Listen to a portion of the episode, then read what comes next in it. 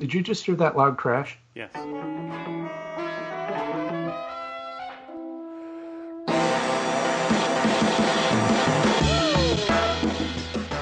So hey Gunnar, how are you doing? All right, man. How are you? Great, great. So I saw this cool uh, LinkedIn post from uh, John Janik, Mm-hmm. and and uh, so basically, let me tell you the the uh, the hashtags, uh, the keywords here. So we got AI, Mm. we got GSA, Mm-hmm. We have open source licensing. Yeah. Yeah, and I'm like, oh, hey, it's it's uh, hey John, how'd you like to get on the show? So Shazam, here he is. So John, welcome to the show, longtime listener, first time caller. Yeah, thanks, Dave. Yeah, it was it, when you when you wrote me that note, I was like, oh yeah, of course I'm going to be on DG show, of course. It'll never happen. Yeah. But your dreams came true. I know. You just got to Yeah. do the right thing for the community, right? Mm-hmm. Yeah. Exactly. Right. And and you got to hit on on our on our three favorite topics. The right? tri- the trifecta, The trifecta. right? Yeah, that's right. Yep. Well, I, I knew when I was when we were starting this project that I, I we kind of had this epiphany moment where it was like, okay, where, where How do we I get on with the Dave and Gunnar show? That's exactly how I was like, how do I work this? I, was like, Yeah. I have a plan. that's great. Well, we're glad you're here. Yeah. So uh, so let's let's go the whole way back. It's like what what what happened? Did, was there like a GSA put an ad in the paper for an AI or or what what what happened here? Yeah, so they kind of did. Um, I'm trying to remember how I first saw it. Uh, so first off, I'm the in my role at Dev Technology. I'm the chief technologist here, right? So I'm, I'm responsible for kind of uh, stirring pots and, and annoying people and kind of doing all the things that us chief technologist types do.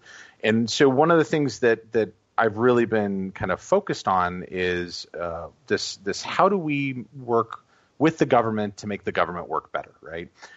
and of course AI is is a big part of that conversation. So I I've been kind of scouring things, and as I recall, one of two things happened. Either I was on LinkedIn one day and I saw a post by uh, Keith Nakasone over at GSA saying, "Hey, we've got a new challenge up. You should go check it out." Or I was just randomly trawling the challenge.gov board and I noticed it. Both are entirely possible, and I don't remember which way it went at this point. But uh, but what ended up happening is that when I was reading it, I was like, well, this is perfect, right? This is exactly the kind of work that, that I was looking at when I was over at the State Department, and our new technical director for AIML comes from this background. So it was just a, a perfect alignment for skills and a real opportunity to just dig in and show the government what we can actually do when we apply AI. I think one of the things that's really interesting for me is is plus because it was a challenge, it's all transparent and Yes. and that's also got such huge value for me because here at last, you know, the government's working with been working with AI for decades, right? They they don't talk a lot about it, but they have been. And here at last, we finally have an example where it's out in the open. We can really put it out there. We can discuss it. We can talk about other the other teams that that applied in, in the top three and what worked and what didn't work, and we can really have kind of that fulsome conversation. So I, I'm just excited. It was great.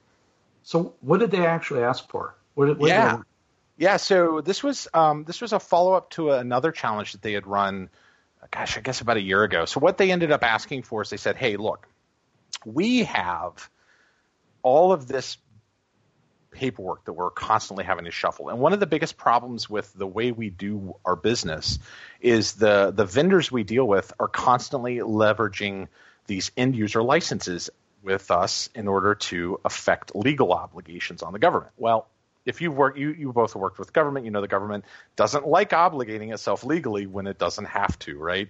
And so they said, okay, how, how might we effectively accelerate the review of these end user license agreements in order to expedite our contracting, right? Because these things uh, in the actual challenge, it says normal review for a EULA is something like 14 days. And in my experience, that's actually fast, right? So you're talking about 14 days of review just for somebody to give you a thumbs up or a thumbs down on being able to move forward with the software procurement. And this you can see as being a huge bottleneck when you compound it with the number of times that the discussions happen between the government with different vendors, right? What are the big blockers to getting new vendors into government, right? If everybody's having to wait for this two week review, two plus week review, just to get your software in the door, how are you ever going to get the time and attention? So they said, well, how might we use AI to accelerate this? So that was that was kind of what they were trying to do. They were trying to figure it out. They gave, and the other thing was that they gave a very short window on on what you could do and when you could do it by, right? So they said we want a couple of things, right? We're not asking for anything fancy. We want to be able to execute it from a shell, right? So you had to be able to write some bash commands. It, bonus points if you could put a web interface around it, right? Um, and then you, we wanted you to be able to make sure that at the end of this process, all of your materials were released back to the government. So again, that uh, that transparency is is really critical to the conversation. So uh, so, like I said, I saw it. Um, and I and I really, the more I dug into it, it's like this is perfect. Pitched it over to our, our tech director for AIML. He thought the same thing, and, and we were off to the races. That's great. And so, and so to become, so this is a. It, would it be fair to characterize this as like a coaching system for procurement officers? In other words, this AI mm-hmm. is not like making the decisions itself. It's it's uh, yeah, replacing yeah. placing somebody or whatever. Yeah, yeah. that's right. It's like because yeah, it's not like we're going to feed this thing a EULA and then it's going to start making paper clips, right? It's it's it's going to be it's going to be it's it's a it's a system that will help uh, procurement officers, lawyers understand like is this it, are there potentially problems with this contractual language or is this or does this look pretty normal? Yeah, right. So yeah, this is like the big AI conversation, right? Where is AI most effective? It's effective when it's most oftentimes used as an assistant to a human being, mm-hmm. right? And so the whole purpose of this AI was to help help your contracting officers, help your legal staff, and say, okay, what is fine here and what do I really need to be paying attention to? Mm-hmm. And so the the whole thing looks at like most of these uh, language based uh, AIs, you know, what is normal and what is not. Computers are incredibly good at picking out those patterns, right? And so it can say, hey, based on our data that you've given to us, which was created by the GSA, right? That was part of the challenge. Here's our data. Here's what we've done. You tell us how you, we can use this in an AI system. Um, based on that data, you know, it looks at a EULA and it says, hey, there's a really good chance that most of this is fine. And here's a couple of spots that you probably want to pay closer attention to. So the the whole purpose of it. And so you're always going to have human beings who are like, I don't trust computers. I'm going to go through and I'm going to read each one of these clauses anyway, just because. And you're going to have people like me who are going to be like, wow, you took care of 80% of what I needed to do for me. So now I can focus on the things I really need to focus on, which are these little clauses around particulars that I need to pay attention to because they're not normal. They don't conform to the expected architecture. Right. So how do, how does the system come to understand what's normal? What's normal what's not normal is the basis of, of a lot of research, right? And so the product that we built is based on the research and some of the modeling that Google did, right? Which is based on BERT, right? So this is this is a analysis engine that's based on the entire English language. So it's incredibly robust. It's incredibly effective. And then on top of that, what we did is we applied the training set and what's called our hyperparameter set to help narrow down the the likeness barriers, right? So there's a number of different mathematical uh, attributes to assess effectiveness when you're talking about like language processing and, and how close it is. Um, one of the things that GSA was looking at were F scores. There's a couple of other measures that if you go into our, our technical paper, again, this is the other great thing. All of the technical papers for all of the submissions are available online. You can actually go and see the actual math, not technically the math, but the results of the algorithms being run and what the results were. Um, one of the things that, that we did was we tweaked based on our, our statistical analysis and our pattern matching analysis in order to create the right responses, right? So we put those hyperparameters in, and on top of the BERT model, we actually then built a dedicated 493 megabyte uh, TensorFlow model, essentially, that BERT model, that then sits on top of it that helps specifically designed for the contract language. Oh, I see. So you have like kind of a generic, uh, you have a generic thing that turns turns words into numbers, and mm-hmm. then on top of that, then you then you start teaching it about uh, your particular problem set specifically. Is that yep. a fair way of putting it? Okay. Yeah, right. right. It's like building blocks, right? Yeah. yeah. Okay, and those building blocks were um, what are good examples of of uh, license agreements, or is that the way it worked? Uh, b- good and bad. So okay. so and, and and you know so it's interesting, right? So when you really get into it, um, there were good and bad examples and even the even it's really interesting because this actually brings out some of the conversations we have around uh, around training data in general, right? So basic premise of data and data management, garbage in, garbage out, right? So even in the training data, and this is one of the things Josh did that actually helped improve our scoring somewhat. We didn't just take the training data at face value. We we actually did some analysis of the training data, and we found that there were a couple of training data entries that were like entire EULAs that had just been jammed into one entry, right? And of course, you can't make any assessment off of that, so you have to you know so you have to be able to identify these things where there are obviously variances in the data profile that just won't work and you have to talk about it right so you know, if there, you know, one of the things that that I think if there's a follow on to that conversation, it's that it's wrapped up in the data management details, right? It's it's it's how we look at these training sets, curate the training sets, make sure the training sets are complete, accurate, and reflect what we're actually trying to measure. You know, in some cases in the training data, we had an entire EULA that had been jammed into one of the entries. So I think when we're looking at, you know, how do we maintain the integrity of these systems, to your point, how do we make sure that the AI is really being effective in its mm-hmm. role as, as an accelerator, as an assistant?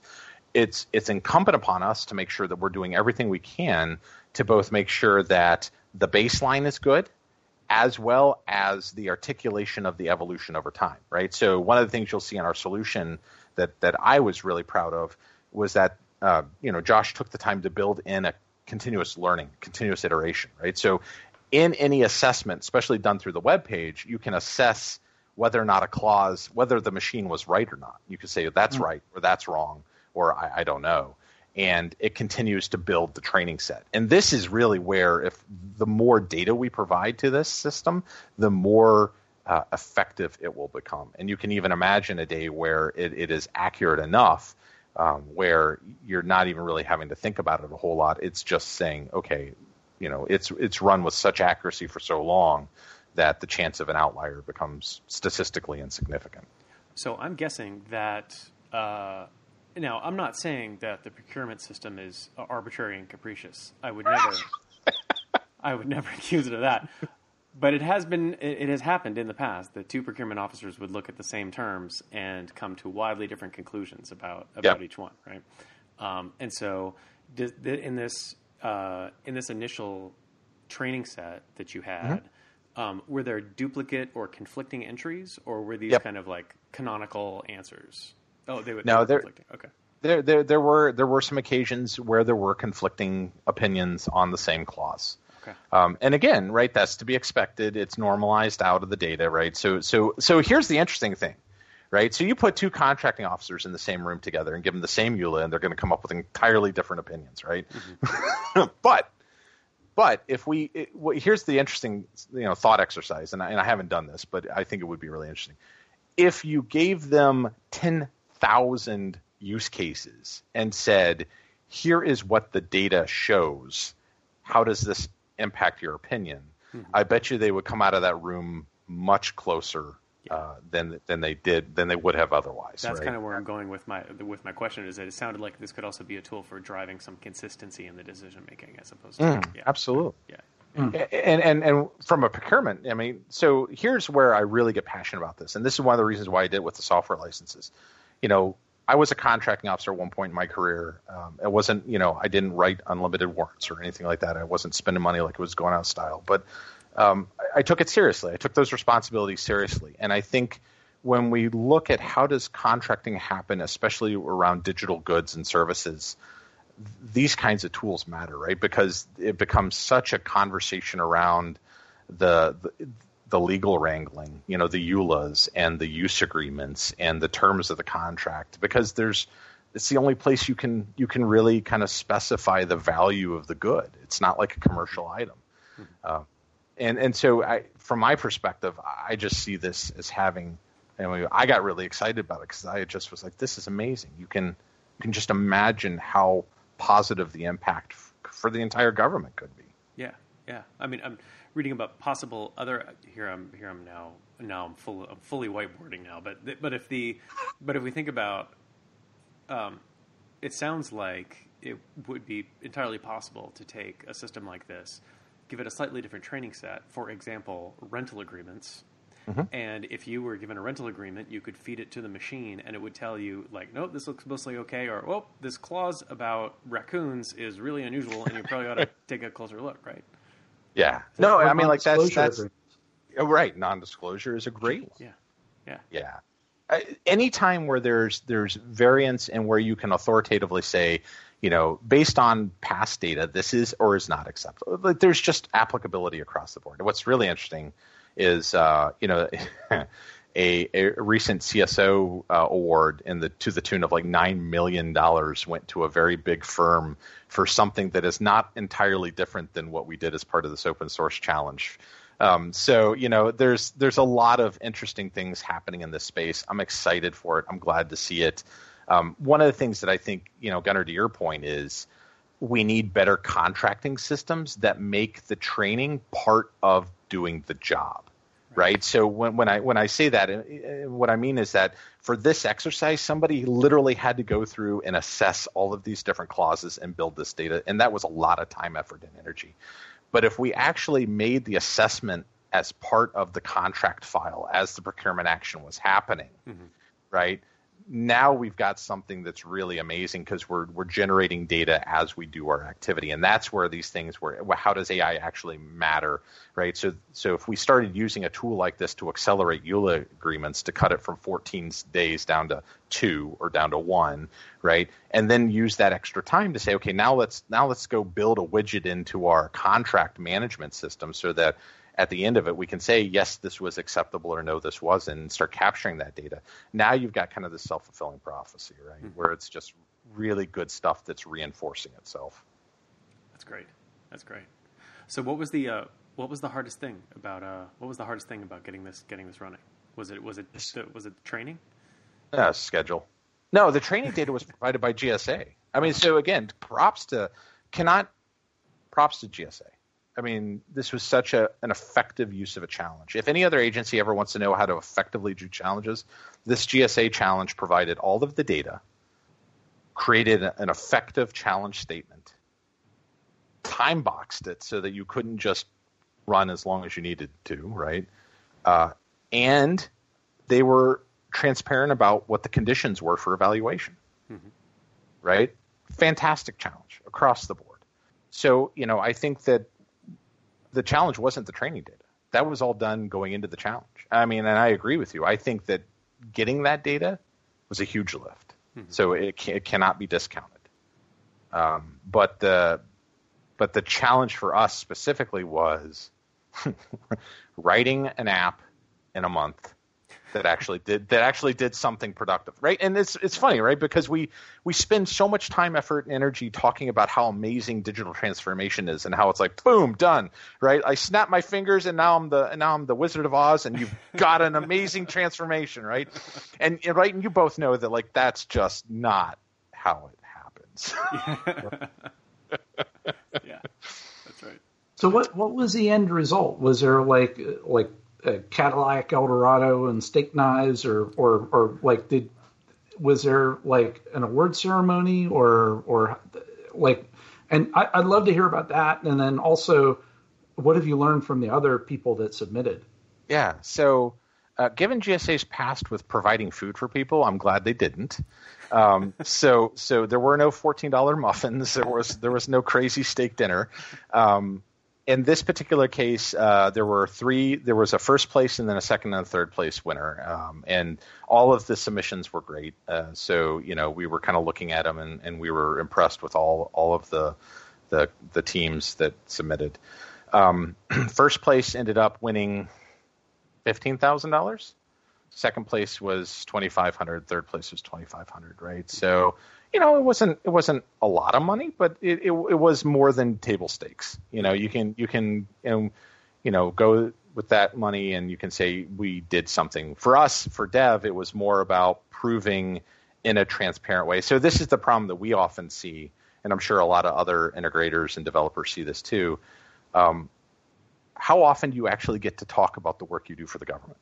Yes. Right. Right. Oh, you're not allowed, but here it's public record. Right. Exactly not not just public record, but it's a, it's like required. Like you have to yeah. every single submission in that challenge had to be pushed to GitHub, right? Yeah.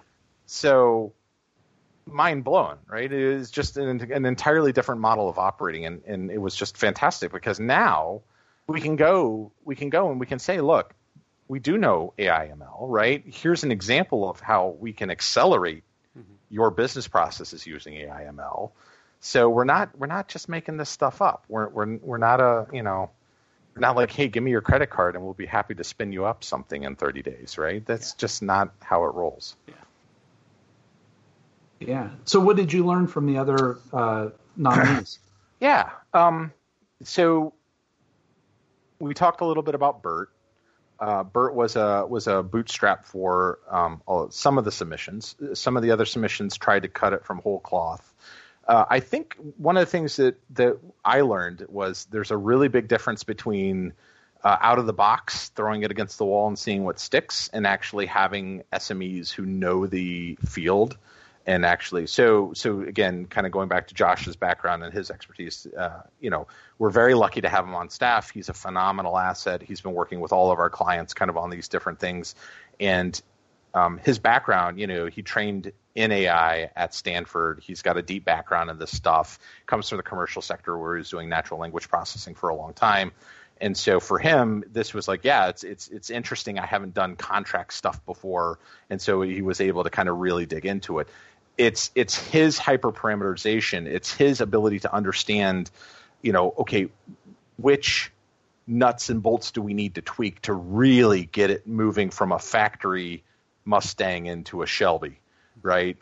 Um, mm-hmm. That that made the difference, right? So so that's kind of what I learned looking at you know the different entries. They were all great stuff, but without a doubt, um, you know, I don't think we would have we would have done what we did um, if we if we hadn't had Josh. Um, some of the other folks uh, having a diversity on the team made a huge difference. We actually assembled a full team for this. So Josh was the tech lead. Uh, Sherry Elliott was our PM, and she did a lot of the testing and assessment, project schedule, and stuff like that. Did retros, phenomenal job. Um, Michael Odiebo did our front end stuff. Uh, I think he did it all in React. So you know he he had a chance to kind of dig into that. Um, and then Zach was doing a lot of the infrastructure work with Nirup Ganchkar, right? So, so we put a whole team together and we said, look, here's the challenge statement the GSA set out. Go solve it. Mm-hmm, mm-hmm. That's great. Nice. That's great. Um, and I'll just go here on record saying that uh, you guys deserved uh, uh, to get the award. Uh, my 500 megabytes of if-then statements were clearly not up to snuff, and I I now I now realize that I made I made a category error uh, when I when I applied for the challenge. So anyway, congratulations, nice work, nice work. Yeah, and and John, like what you said too about having the subject matter expertise. One part of it is the AI part of it, but like your expertise in terms of the contracting world probably helped out a lot too. Where you know, like if if you just had people in off the street that didn't have the domain expertise, you oh, could yeah. end up with uh, you know, totally just meaningless results. I thanks, Dave. I appreciate that. Uh, you know, I think it's um, I think it's up to people like me to say this matters, right? Yeah. Um, you know, it's uh, it's interesting when we get into these kinds of conversations because it's easy to say, really, I mean, come on, we could be doing so much uh, other different things. You know, SpaceX is using AI to land rockets on floating platforms, right? It's like, yeah, but you know, what's the low hanging fruit here? right? Yeah. You know, that's exciting and that's that's super incredible. Like Will Roper's building airplanes in, in no place just to see how they fly, right? Um, that's cool, and I wish I could do it. But you know what? There are two million federal civilian employees who go to work every single day to deliver services to the taxpayer, and the reality is they need help, right? Yeah. So this kind of stuff isn't isn't super glamorous. Uh, but for me, it matters, right? Because if we can get that contract action shorter, then that means that Will Roper can get the software he needs to build digital airplanes digitally in a digital environment, right? Um, so you know, so it, it, it, matters. It matters. It matters in, in, a huge way, right? And that's and that's across the board. I think, um, you know, there's there's a problem that we have in government in that we've been too laser focused on IT modernization as a technical problem and it's a business problem. Mm-hmm. Right. So it takes it from this little narrow wedge of CIO type stuff to all of a sudden now we're talking about budgets and CBJ and appropriation and obligation and execute right? I mean like the whole train of how do we actually spend IT money in government? And th- the problem is we keep coming back to the technical people and we keep saying, oh, this is obviously, we'll just throw TBM on top and get rid of CPIC, right? And, you know, we'll just do this and we'll just do that and we'll throw FISMA and FITARA. And it's like, no, right? Until we actually start looking at this as a, as a business problem. How do we run the business of government? Mm-hmm. Right? Uh, we're always going to be fighting uphill. So from my perspective, it starts with doing the, the boring stuff like making EULAs work better. Yeah, yeah, that's great. That's great. Um, yeah, you're making me realize I, I like this idea of uh, not thinking about IT or not thinking about modernization as an IT concern, but actually as a as a whole business concern, uh, which makes perfect sense. Um, uh, this is true not just for government. This is also true on the commercial side as well, right? When we talk about digital transformation, it's kind of necessarily a business conversation as well as a, kind of a narrow IT conversation. Um, and I feel like, do you feel like the sea changed there uh, back in, uh, let's say, 2012 with the whole open government push? For me, anyway, that it feels like mm. that's when the that's when there suddenly there was a ton of energy going into these kind of uh, this kind of government transformation kind of projects, and now it seems that we're still kind of uh, we're still watching that play out now, um, even almost ten years later, right? Yeah, it's it's so interesting perspective. I don't know if you guys follow the the UN. So the UN does these two year surveys of digitization in government. Hmm. Super interesting survey. The United States has slowly but surely been losing spots every single year since 2008 uh-huh. or so, right? So it's fascinating in that we have gotten into this cycle of you know really getting wrapped around the axle on on what does it mean to to digitize and you know, there's I think an intention and a purpose to try and do the right thing, but the idea is, well, if they just follow my process, then this will all go faster, right? So the answer is always to add more process, and that's not actually the truth. The truth is to take those processes away, right, and to really en- enable and empower. Um, when you look at the countries that are doing really well on those surveys, both the current survey that just got released this year and the previous survey in 2018, right? It's it's the, the typical uh, ones you would expect, right? Scandinavian countries, right? Denmark, right? Great Britain, right? But if you look at what they're doing and how they're doing it, just so fascinating and so very different than the way we're approaching things in the U.S. So I think that it's it, from that whole business perspective and modernization in terms of how we look at things in the U.S. There's a there's a lot to do there. You know, we we need to understand that um, we we were in a we were in a good place, and we've allowed ourselves to get kind of encumbered, and we need to really focus on what are the outputs that we're seeking, and how do we drive those outputs rather than um, what are the processes that we need to put in place to do that. Yeah. Mm-hmm. Although I don't know, John, it's easier to talk about process uh, from my point of view. It's, it's, yeah, of course. it's not a, it feels like the solution is just one white paper away. You know, uh, it's all fixed. So it's always it's always on the next bill, right? We just need to. Right. Yeah. Yeah, you know, and that's and that's not entirely fair. I mean, you know, I think it's important to also say that uh, you know, we're we're at a point in time too in, in the country where there's just there's a lot going on. We got a lot of different technologies. We got a lot of different things happening. So you know, it, it it's a big country, right? The fact that we were ever in the top spot says a lot about the U.S. as a technology leader. Yeah. I think I think we should shoot to be in the top spot again. I mean, like it from from my perspective, it matters. Yeah, I agree. I agree. So what's next? Um, we published so we were awarded last week i think uh, we published everything out there i you know i one of the things that i really like about this is so my dream so john's big dream is a an ai driven contract management system right right where where from from the moment you know because a lot of this thing people don't understand that these procurement actions a lot of these times start in the head of somebody in government when they're like a gs 12 right? And and if they're lucky, you know, two years later, when they've made it to GS 13, 14, 15, something like that, they finally get into a position where they're able to find just a little bit of end of year money to get the project started. Um, and what I would really like to see uh, is is a is a better way to start talking about these things, um, a better way to start managing these things.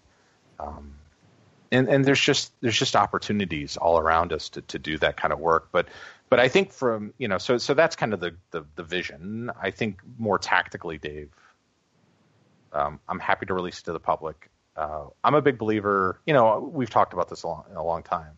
Open source is empowering, right? So my hope is people will take a look at what we did. Maybe they'll use it. Maybe they won't. Um, maybe they'll learn something. You know, maybe they won't. But at the minimum, we raised awareness and we've put something out there for folks to consider, and uh, it can be integrated with other platforms. It can be pulled in in other ways. It can be run as a standalone environment. It, it's really, you know, that's the great thing about open source, right? You just say, here's what we've done. It's amazing. We love it. We'd like you to love it too. That's great. That's great. Thanks for making the world just a little bit better, John. yeah. Yeah, especially this year. Yeah. Oh yeah, right. right. I, I think Thanks, my yeah, it's my State Department roots, right? You know, make make make the world a little bit better. If I can make the world a little bit better, then I consider it a good year. Yeah, that's great. Well, cool. So, I know we talked about a lot of things, John. Um, but what where should we send people uh, to uh, get the links to the blog post that, that, triggered this whole workflow with us talking here today, and and uh, the the links to the GSA challenge and uh, everybody else that, that contributed, where should we send them?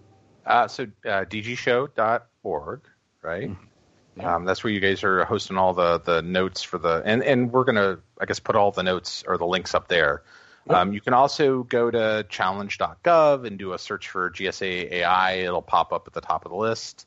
Um, you can also go to our website, devtechnology.com and you'll find the blog post there about about actually the article is there as well. It's on my LinkedIn profile. You guys can find me at uh, Janek J A N E K. I'm one of the few Janeks on LinkedIn, so people are more than welcome to to look there too. So there's a couple of different places.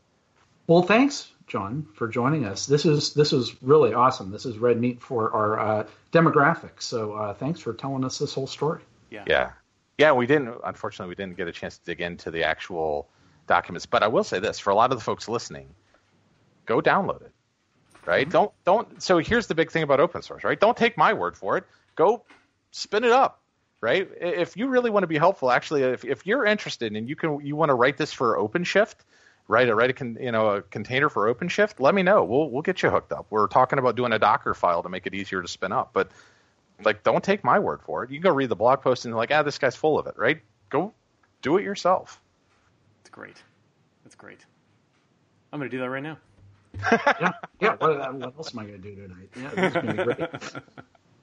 Put on a pot of coffee. Yeah. All right.